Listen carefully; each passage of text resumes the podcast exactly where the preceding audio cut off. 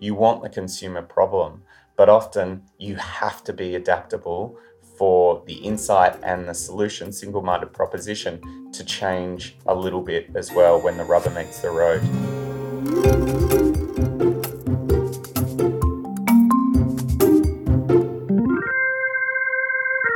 Hi, I'm Darren Woolley, founder and CEO of Trinity P3 Marketing Management Consultancy and welcome to Managing Marketing, a weekly podcast where we discuss the issues and opportunities facing marketing, media, and advertising with industry thought leaders and practitioners.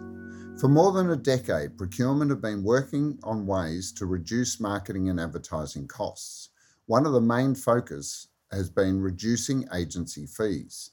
That became a futile race to zero, ensuring that agency margins were squeezed. Of course, there was a more effective solution, perhaps not an easier way to improve advertising and marketing outputs and effectiveness, while at the same time reducing waste. That is by improving briefing, the way clients brief their agencies and how agencies develop creative briefs for themselves. Please welcome to Managing Marketing Podcast the strategy principal of Strategy Finishing School, Julian Cole. Welcome, Julian. Thank you for having me. I'm I'm excited to have a chat about this subject, having uh, yeah, seen seen the difference that briefing can make and how it can either speed up time or, or kind of clog everything up. So uh, hopefully I can come with a couple of insights around it. So Julian, uh, strategy finishing school. I, know, it reminds me of those 50s movies where the young woman of the house was sent off to Europe to be finished. Uh, yeah. Is it similar but a very different focus? So I guess the finishing school you you've picked up on it there is something that I think relates to strategist is that often strategy is seen more as kind of an apprenticeship rather than a profession because if we think about like accounting you kind of have to sit the CPA and then you're a certified uh, accountant Whereas with strategy, it's kind of more like an apprenticeship. You, you don't have that uh, certification, you kind of just get thrown into the role. And what I realized was my um, career was very similar to a lot of other strategists' career where they were self taught. So I started out in Sydney um, working at Naked Communication, then went to some smaller agencies, the Population and TCO. And in all of those agencies, I was self taught. I made the move to New York and worked at BBDO. And kind of stepping in those doors, I got a massive wave of imposter syndrome because I, I was, wow, I'm at, you know, one of the best strategy agencies in the world. And here I was a self-taught strategist. I'm I felt like a fraud.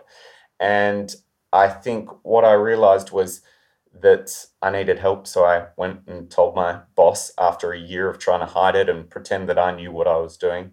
I went to him and said, Hey, I actually have never had that kind of foundational training.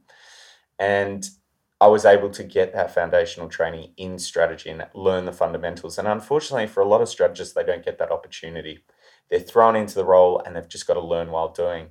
And so for me, I realized that there was a real massive need um, for that. And and I was fortunate enough after that time at uh, BBH, I went on to head up communications planning at BBH and then also at BBDO.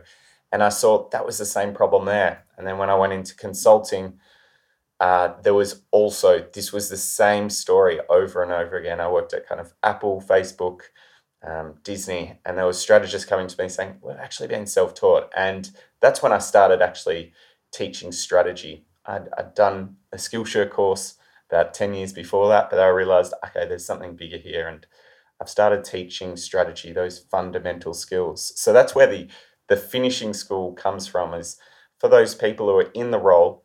It's not for people who are, you know, starting their career. It's not kind of AWARD School. It's for people a little bit further on to give them those fundamentals so they can keep going. It's really interesting because, uh, you know, I think you're right in the same way that creativity, you know, uh, people that are creative often don't do a creative course. You know, it's almost like you have a natural attribute which draws you to that particular field. The same with strategy. And that's why, uh, as you were expressing that, I was thinking about all the different strategists that I've worked with over the years and all of the different pathways they took to get there. You know, some had been lawyers, some had done metallurgy, you know, others had worked in all sorts of odd jobs, but there was just something about their approach, their the way of thinking, you know, the the ability, you know, the, the same thing that um, creative people have, the curiosity, but then also the ability to strip away the superfluous and get to the core of things were all uh, natural attributes, which I don't think it's possible to teach, but you kept referring to it as the sort of foundational skills. There are foundational skills that are needed, aren't there? There, there definitely is fundamentals. And, and uh, I, I think you're right with um, the the two skills that are really important, which is curiosity and kind of stripping back the information and, and making it as clear as possible and translating, you know, business into creativity and then creativity back to business. But when we talk about um, the fundamentals, we're talking about things like can you define what a strategy is, a creative brief, which we'll talk about, and an insight. And to me, you need to have a really clear understanding and, and um, of what strategy is. So for me, I I think a strategy is is kind of created of three things, which is a goal, um, a problem, and a solution. So there's obviously something standing in your way of the goal, and not everyone's familiar with what the goal is, or what the problem is, or what the solution is. And so it's your way around them. And then when we come to creative strategy, I call it the, I've got a model called the nested strategy because when we write it, it's one, one strategy on a page, it's one page. And what you have is on the outside is the business problem and the biz, business goal. And then inside of that is the consumer problem and the consumer goal. And then inside that is the insight and single minded proposition.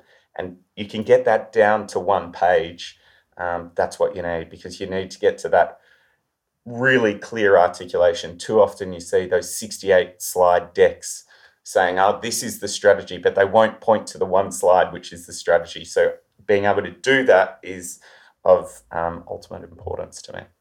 Yeah, Julian, God forbid a brief brief you know, getting yes. it down to one page. And and look, the number of times, you know, I've had conversations with marketers and asked about what what's the marketing strategy, and they'll pull out the you know 400 page document that was prepared for them by one of the big consulting firms, and I go, yeah, I don't have time to read that. What's the strategy? Yeah, yeah. What is be- the solution? and I love the fact because I think it's um it was really well articulated in good Beat brief back no, good strategy, bad strategy. Yeah. And and the focus should be on clearly articulating and deciding what the core problem is, because it's really there that the strategy comes from. Once you really intimately understand and agree what that core issue is, it opens up all the opportunities. A hundred percent. And for me, there's a really interesting dynamic that's probably quite interesting to um, to the audience is is the difference between what I, I see as a marketing brief or an advertising brief and the creative brief. Because in my eyes, they're not the same thing. And it comes down to a different problem um, and a different goal. So for me, the marketing and, and we need to, you know, there is so much language difference here. So you've got to be able to translate it into your own um, organization or, or whatever you call this, but the brief that you're handing to the agency, to me, that is the, the, the client brief, the advertising brief, and the marketing brief. And to me, the focus of that is it's always written from the business perspective. You need to sell in internally, be that the finance department, be that the product department, anyone else, marketing department, that's you selling the need for advertising. And, and the creative agency gets that. And that's written from the business perspective. And the problem is written from the marketing problem that we're dealing with. Whereas the creative brief, the creative brief is written for one audience, which is the creative team, and the problem is written from the consumer's perspective. And we're, uh, we're kind of, I'm probably jumping the gun a little here, but the, the brief that I always used, um, which was kind of the workhorse, and, and most creatives know this, it was used at BBDO was the get who to by brief, which is a fill in the blanks. It, it's one page, so you've got to be brief. It's get, and then you insert the target audience, who, um, the consumer problem, to the consumer goal by this um, kind of single minded proposition. I'll, I'll give you an example because I think it's always easier to see an example. One that we're probably Sorry, all. uh, that yeah. was completely clear to me. Okay, But, yeah, great. Sure. Feel, feel, no, and it also, for the first time, articulates one of the things that I hear a lot from marketers, and that is, I don't know why I go to so much trouble. They don't actually talk like that, but let me Yeah. pretend. I- I don't know why I go to so much trouble uh, with putting all that effort into the brief only to have the agency go and change it all. Now, Yeah. it's because no one has clearly articulated the, the very fundamental distinction that you gave then, which is, of course, their brief is going to be from the business problem and the marketing problem. And that the role of the agency is then to make sure that that's reframed from a consumer's perspective, because otherwise you end up with what is often referred to as the factory out perspective rather than the customer in perspective, right? Yes, correct. And I, I always say if your creative brief ever holds the words increase awareness or anything around awareness, you, the, the, the alarm bells are going off and you should be saying this is not a creative brief because no consumer ever has been going, I need to be more aware of your product. They're not sitting at home and thinking, I really need to be more aware of PlayStation's new, you know, console. Yeah. So that's always a good one. I always say, just if you ever see awareness in a brief, you know that it's not going to be a great brief to start with. Well, we saw some research that uh, got a lot of publicity around better briefing, you know, and and marketers self-assess themselves as being 80% of them said they were really good at briefing. Mm. And agencies said that only 10% of their clients were really good at briefing, which is this huge gap. But what you've just articulated probably explains a lot of that because what you know, if an agency is taking the client's brief and then trying to work to that with a creative solution, Mm. then it's not going to be seen as a great brief. But if the agency is rewriting the client brief with that new framing, then of course that number would be much higher. Yeah, Likewise, marketers do get really frustrated by what they are told is the return brief because I don't think it's ever articulated to them that what we're doing is providing a consumer or customer perspective, an audience perspective on it, which they feel like the agency's duplicating their work. yeah. I think there's there's a level of probably education, and I used to do this thing when I was at BBDO, which was creating almost like the Rosetta Stone. Right, the you know, which yeah. translated, you know, the Egyptian into the Greek. Well, what I would do would be sit down with the media agency and the client and say, hey, here's all the terms we're going to start using big idea, insight, um, the communications framework. And here's a very clear definition of what every single one of them means.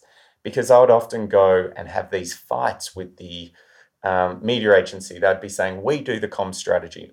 And we'd be talking about two different documents.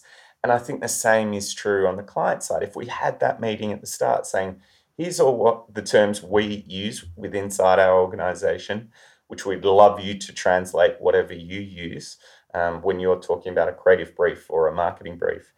Um, that would that solves so many problems, and I, I, I only learned that from um, having some really bad experiences that I realized that was a really important um, step to do the kind of Rosetta Stone at the very start of a relationship of how we define everything. Or um, if you you are the client looking at agencies, put that slide at the very end of your presentation or, or put it as an attachment in the appendix because that would that's going to really help your creative agency be able to translate back and the job of the stra- strategist translating creativity into the business side or the marketing side it's really going to help there Trinity P3.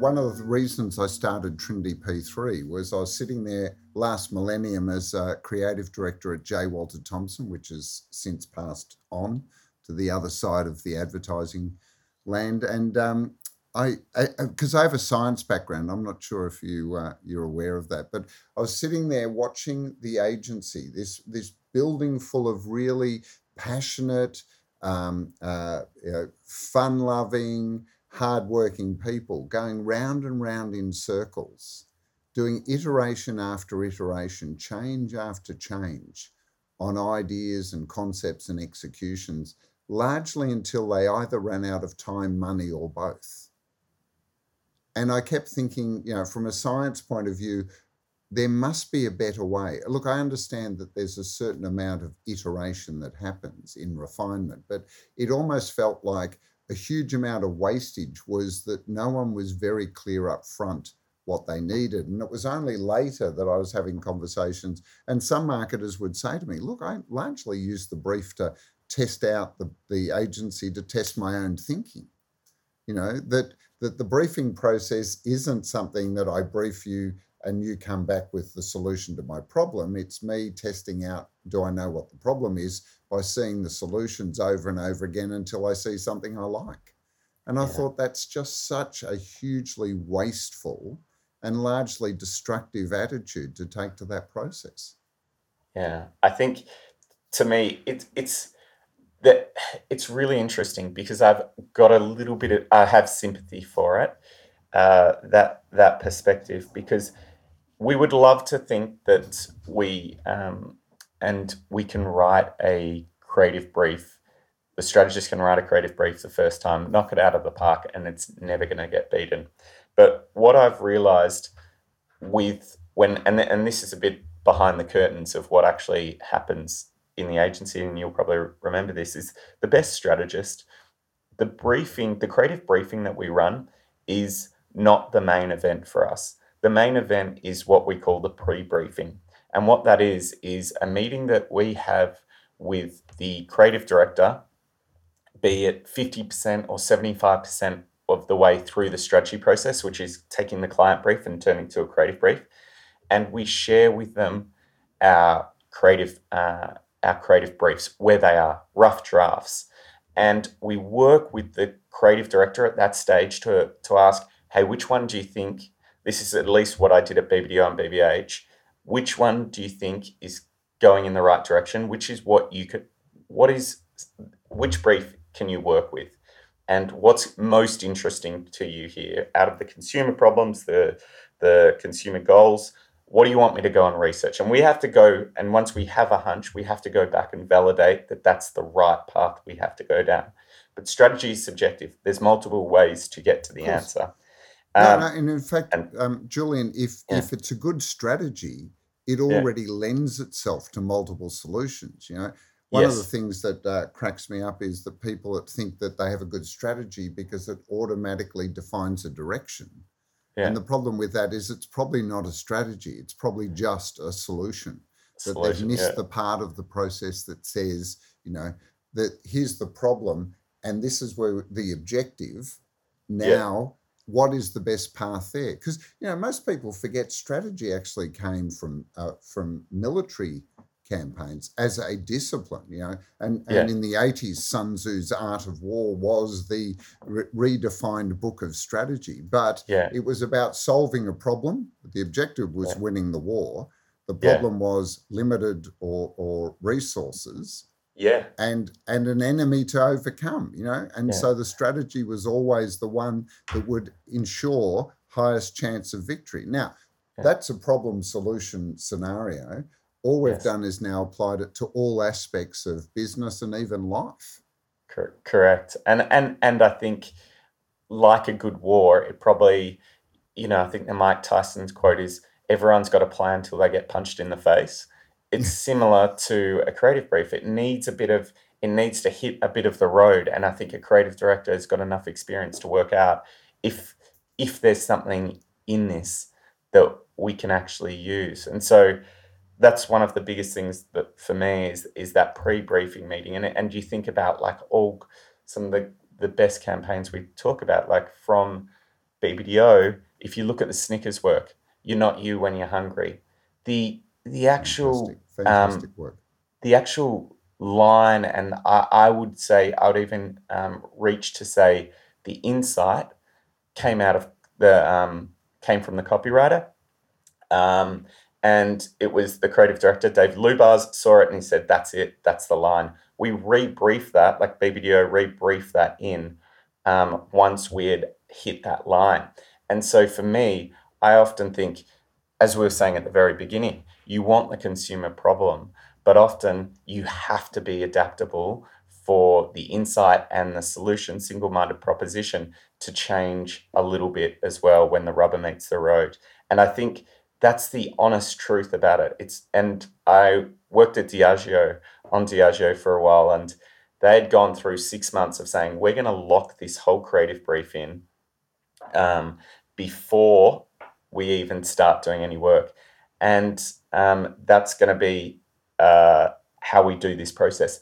And after six months, they realized that they needed to see creative ideas to see if the creative brief could work. And we actually adapted the process and realized it actually needs to have a little bit of a creative injection before we just have a straight, plain, you know, strategy that's never been battle tested out in the world.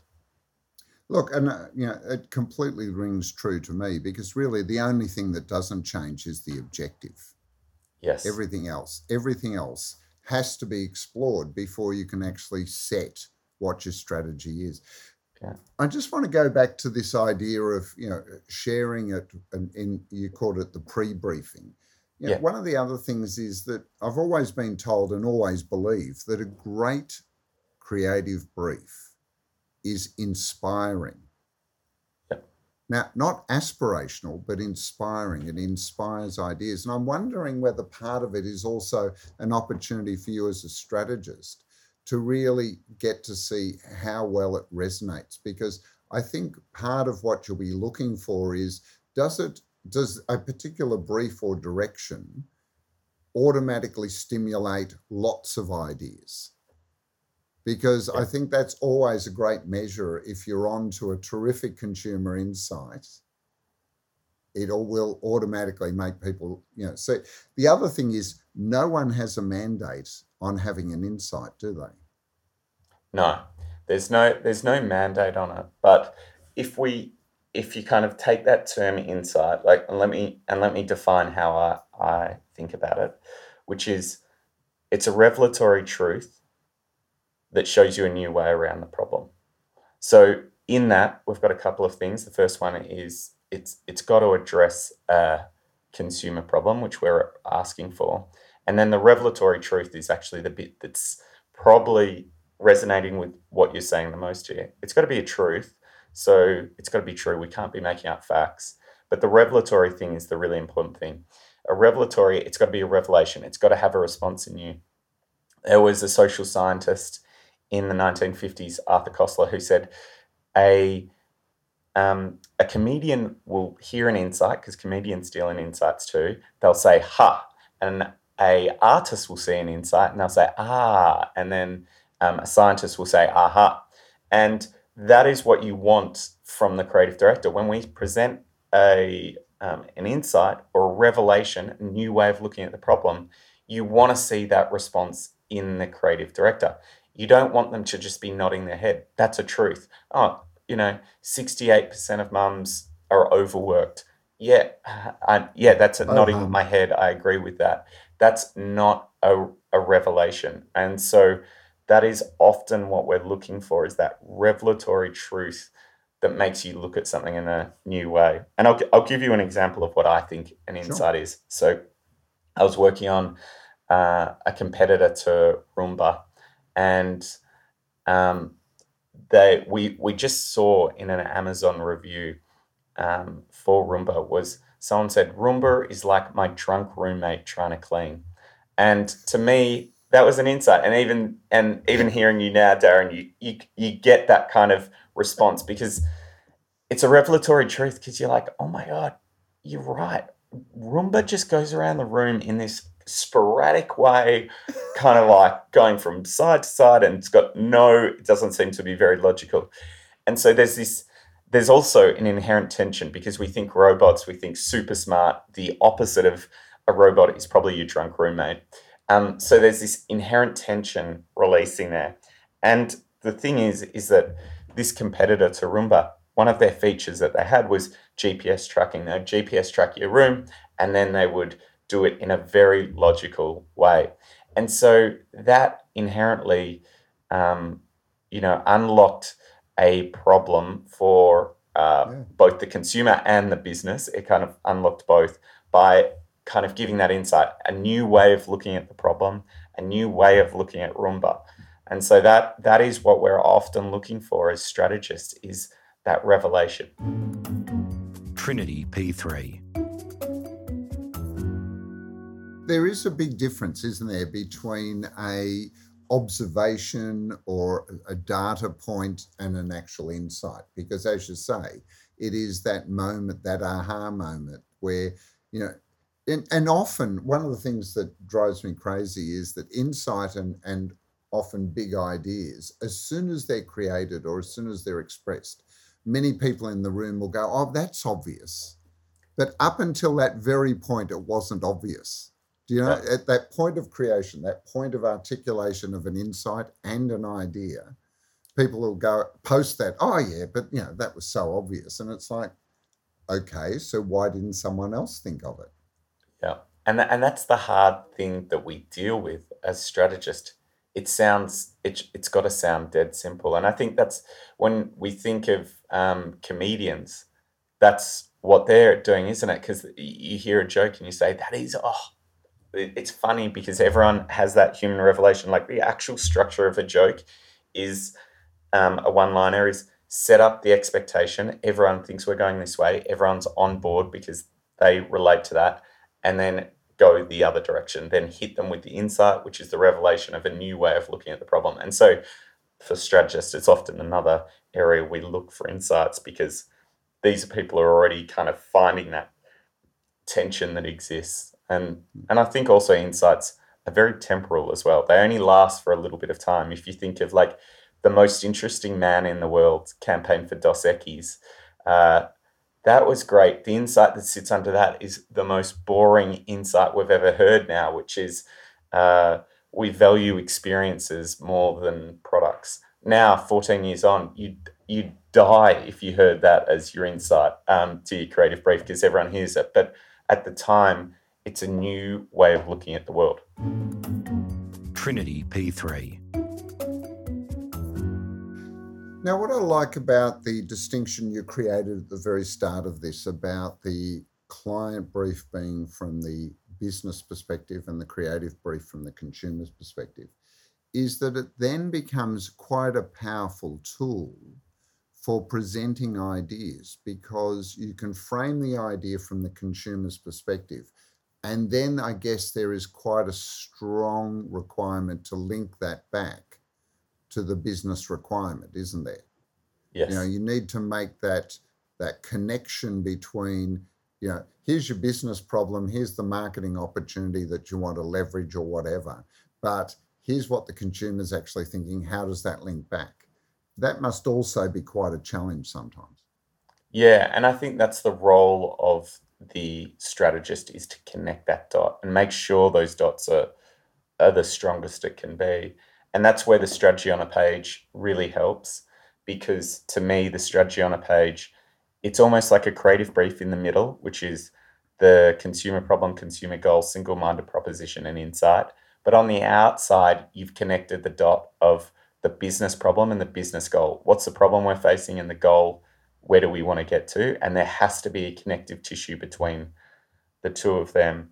So that's often our our job. So another an, another great example that I love was um, the Spotify example, "Listen Like You Used to" campaigns. I don't know if you remember these yeah, yeah. from a couple of years ago, but the the big thing for them was that Gen Xers weren't listening, um, were the biggest spenders in money on uh, music related items, but they weren't buying streaming services. This is um, 2019. So they were spending the most, and this was the most valuable target for Spotify that they were going after. But that, you know, Gen Xer who listens to a lot of music doesn't care about that fact. So what they realized was they worked off the insight or the problem which kind of linked into the problem, was when you turn 34, you start listening to more old music than newer music. So that's the year you kind of feel like you're out of out of touch with the world.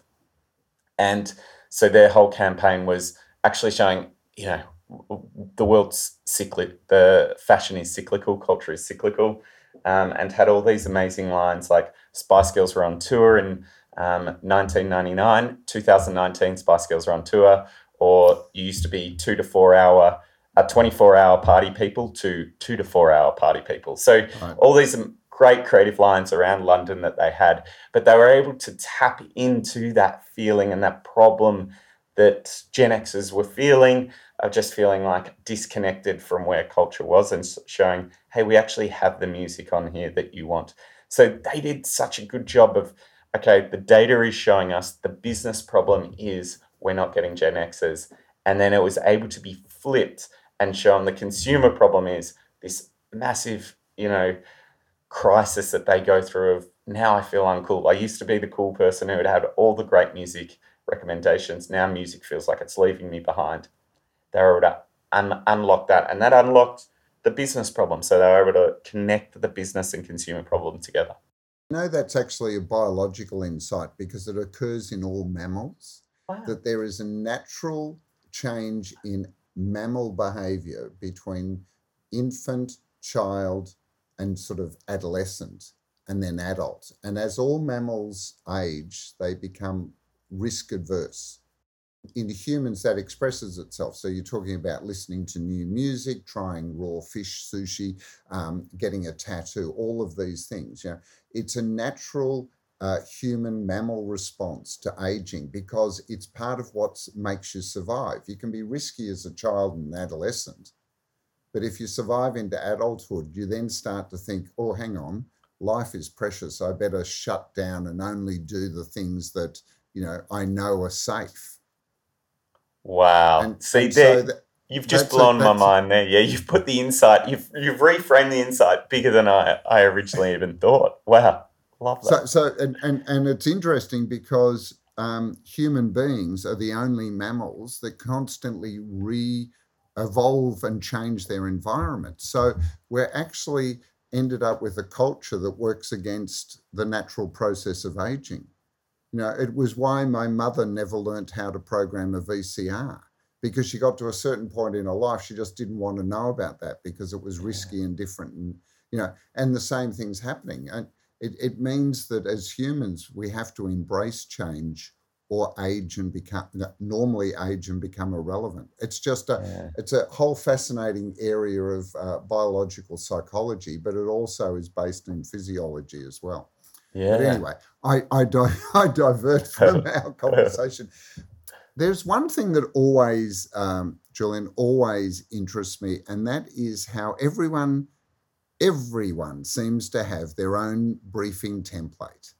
Yeah. And it's invariably some sort of Word document that has lots of sections and what everything to fill in here.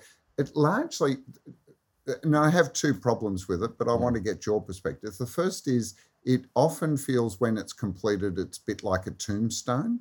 You know, it has all the facts but about the person's life, but nothing that makes me feel like I know who they are. And secondly, that it often forces people to fill it in without actually thinking about it as you would, you know, your tax file form or something like that. You know, just I've just got to get it done and, and get it off my desk to someone else. What's your opinion about these templates? And do you think there's one that is the nirvana of briefing? Yeah, I th- I think the thing it comes back to the language. That, firstly, the, the most important audience that should be asked this question is the creatives because they're the ones that have to work with it. So for me, you know, working at BBDO, there was 800 people there. There was 38 creative directors. I actually adapted my process to help them get to the answer they want because an art director, creative director versus a copywriter, creative director, totally different beasts, want totally different types of briefs. So you have to adapt to almost like back to the evolution, adapt to the environment that you're given or or the person who's receiving it. I think it all comes down to a language thing. And you can call it what you want. And that's why that Rosetta Stone is really important. The main thing is, is if the brief doesn't hold a place for the consumer problem, the consumer goal, and the single-minded proposition, um, and target audience, that those four boxes need or those four boxes need to be on there. Um, and I don't care what you call them. That's why I love the Get Who to By because it's stripped down. It's just those four boxes. That's why I think it's a fantastic brief. Call it what you want, change it into whatever language you want, and you can put all the rest of the information in there. But that is the four things that a creative really needs. Everything else should go in the appendix. But I don't have a problem if you want to create your own agency IP and create your own um, briefing template do that. Don't don't put that on the client though. I don't think the client needs to be filling out your um, brief. But the problem is is even the get who to by junk. If you put junk in it, if you think it's a tax return and a tax file return, and you put junk in, be expected to get junk out. It's really it's so easy to abuse those formats. Uh, it's really and that's the job of the strategist. It's the words that go into that format and I think for a lot of and and I'll tell you where it actually the the brand the changing of the brief comes from is uh, the CSOs often. A new CSO will come in, they'll want to show that they're making an improvement straight away. The very easiest thing to touch and to change is the creative brief and have an impact over the whole agency. So a lot of creative, uh, a lot of chief strategy officers come in, and that's the first thing they change and it's a massive mistake. It's never good because you're you're changing the way the creatives get to idea and get their head around the concept. Uh, but it all comes down to the fundamentals again. If you know the fundamentals, you can work within any brief format. If you know the key pieces and, and have clear definitions and articulations yourself, you're going to be fine. It's when people don't have clear articulations and they're just looking at other briefs and trying to kind of glue it all together and think, oh, someone wrote that there. So this is the box where I put the thing that sounds like the inside or what I think an inside is. Trinity P3. What I'm um, what I'm getting from this is like a much more effective way of working, particularly for marketers. You know, because one of the things that I, I felt when I saw that research about the gap between marketers thinking they're good at briefing and agencies thinking they're not was that people must be communicating on totally different levels. And you've just explained to me why that's probably true, you know, that there are different perspectives. I, at the time, I, I had a conversation with, uh, with some people and I said, when I go to my lawyer, I don't go with a fully written legal brief. I go with a problem right? When I go to my doctor, I go with a set of symptoms that are annoying me. When I go to my accountant, I go with a you know a problem or a need, and then they ask me a whole series of questions, and from that develop a solution or a plan for me. You know whether it's a treatment plan for my doctor or my um, a, a, financial plan or something like that. And I said, I don't understand why this can't work the same way. But the way you're describing it here, it's exactly the same thing. You know, sure, the marketer should spend some time getting their thoughts down on what are the objectives and the business problems and the the opportunities and and the constraints and you know the timings and all of those tangible things.